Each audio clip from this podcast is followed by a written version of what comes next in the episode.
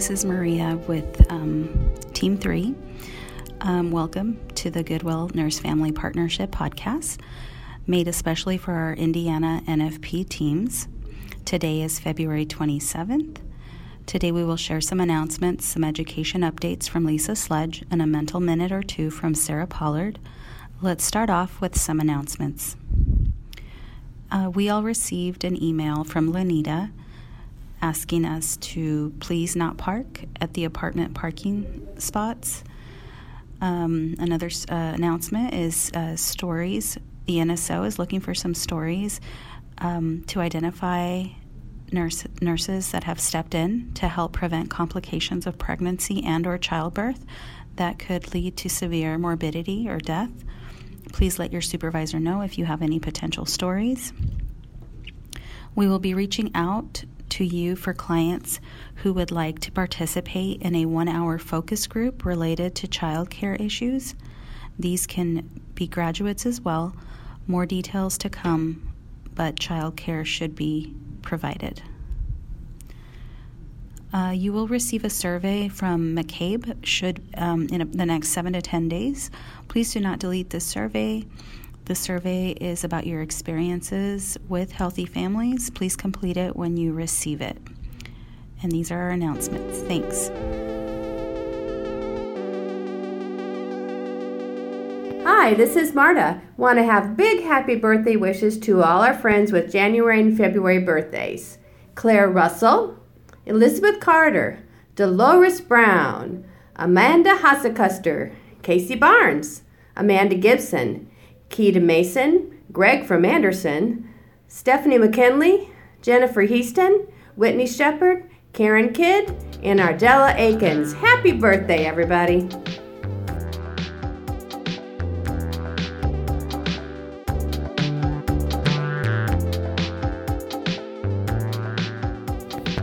Hi, this is Lisa Sledge, the clinical nurse educator, and I have your education minutes and updates. Many of you guys attended the GYM conference last week, and thank you for doing so. This week or next week, a GYM survey will come out. Please fill that out openly and honestly. It is the only way we'll be able to improve upon the GYM conference. Um, so give your honest feedback.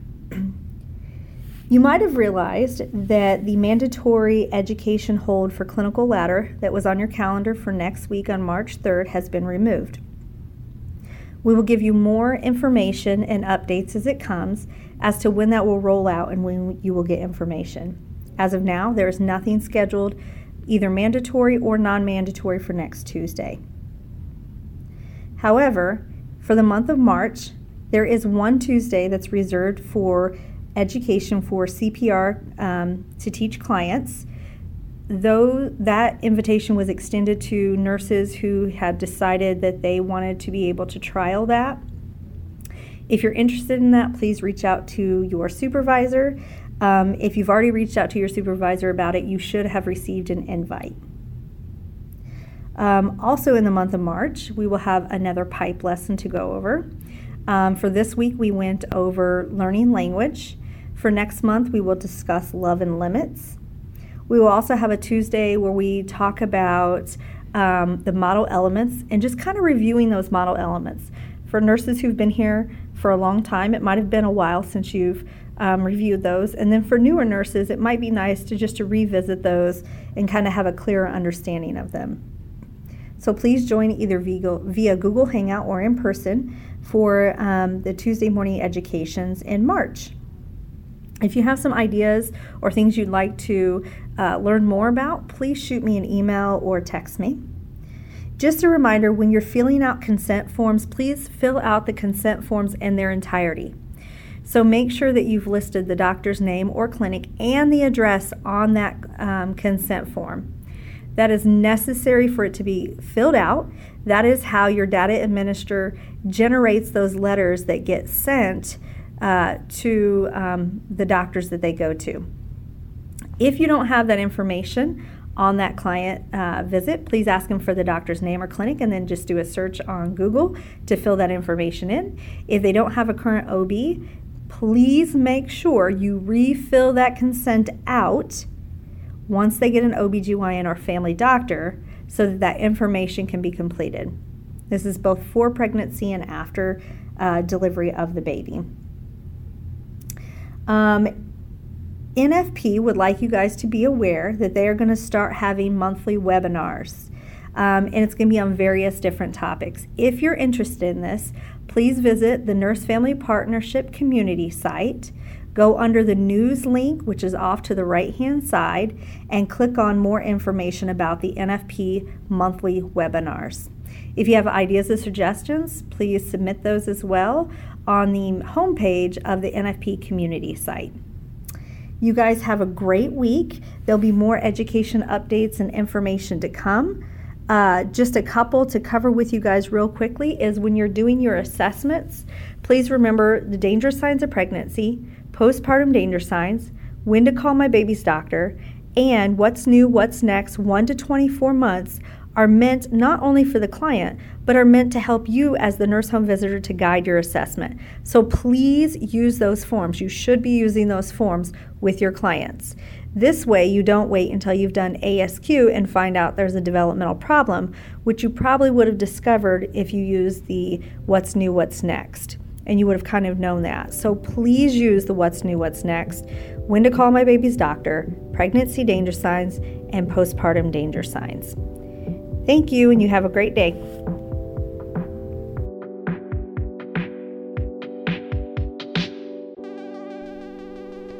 Hi, everybody. It's Sarah Pollard, your friendly mental health consultant.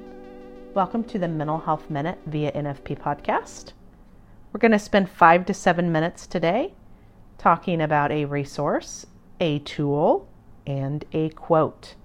Before we get started, though, I wanted to remind you that the Columbia Suicide Severity Rating Scale can now be found on DMCN.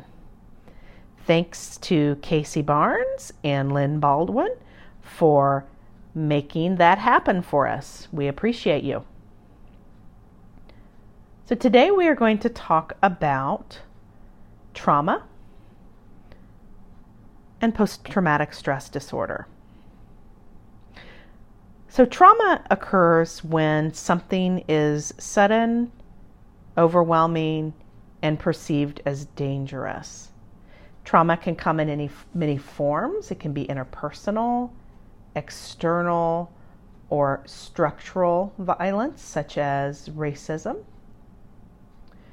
Trauma exceeds the ability of an individual to incorporate or integrate or manage the sensations, feelings, etc. from that trauma.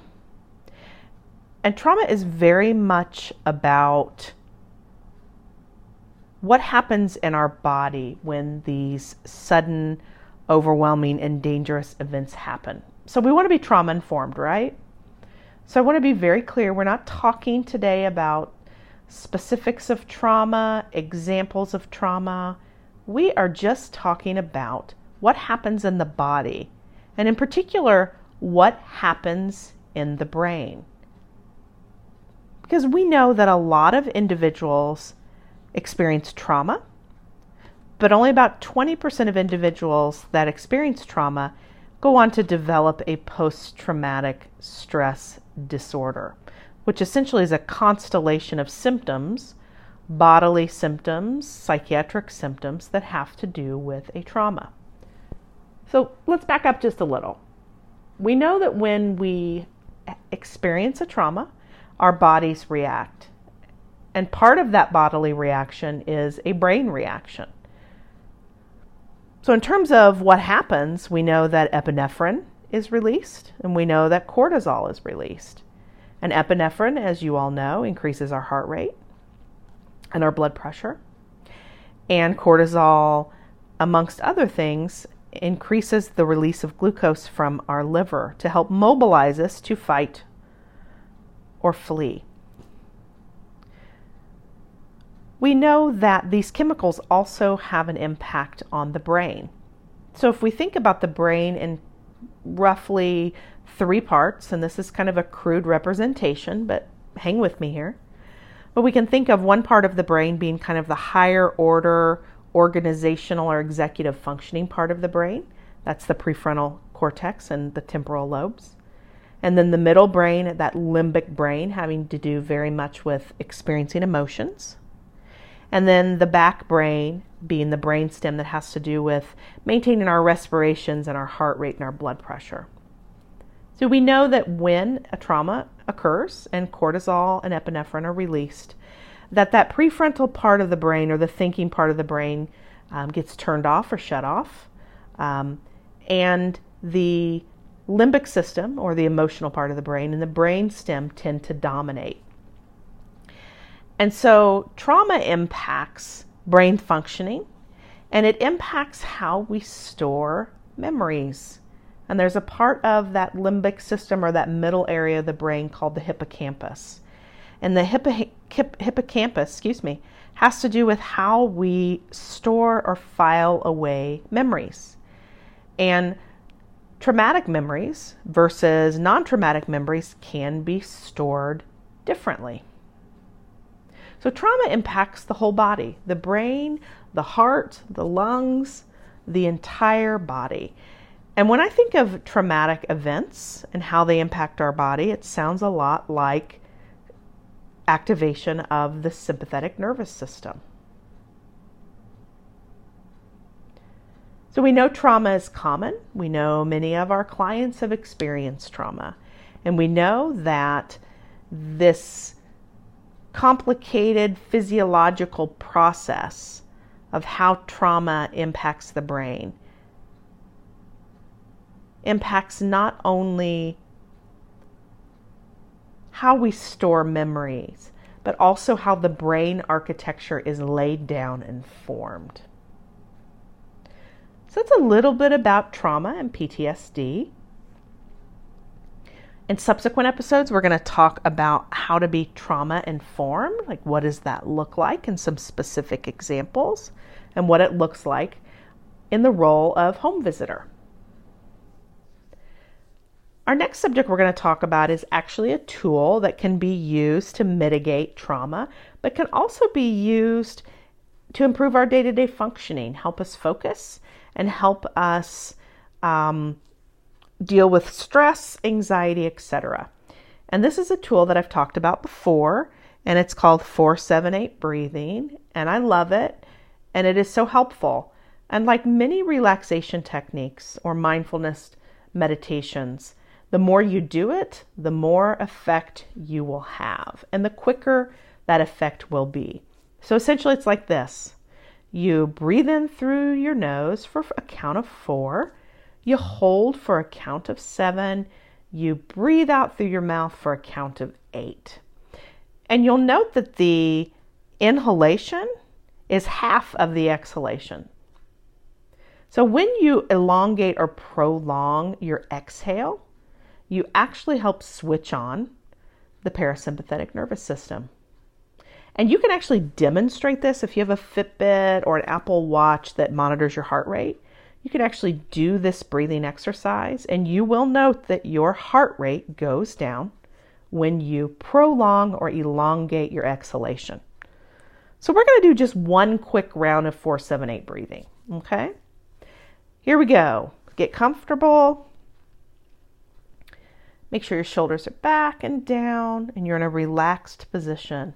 Breathe in through your nose through for four. One, two, three, four. Hold for seven. Two, three, four, five, six, seven. Breathe out for eight. Two, three, four, five, six, seven, eight. So that was a quick round of four, seven, eight breathing. Super easy, and you can do it anywhere. And I'll leave you with a quote today that speaks to both resilience and trauma. And that is this from Robert Jordan, The Fires of Heaven. The oak fought the wind and was broken. The willow bent when it must and survived. Thanks so much for joining me for this episode of the Mental Health Minute via NFP podcast. Have a great day. Thanks for listening to the Goodwill NFP podcast. If you have an NFP nurse hack, a funny story, inspirational quote, or anything else you'd like to share, let your supervisor know. Have a great rest of your week.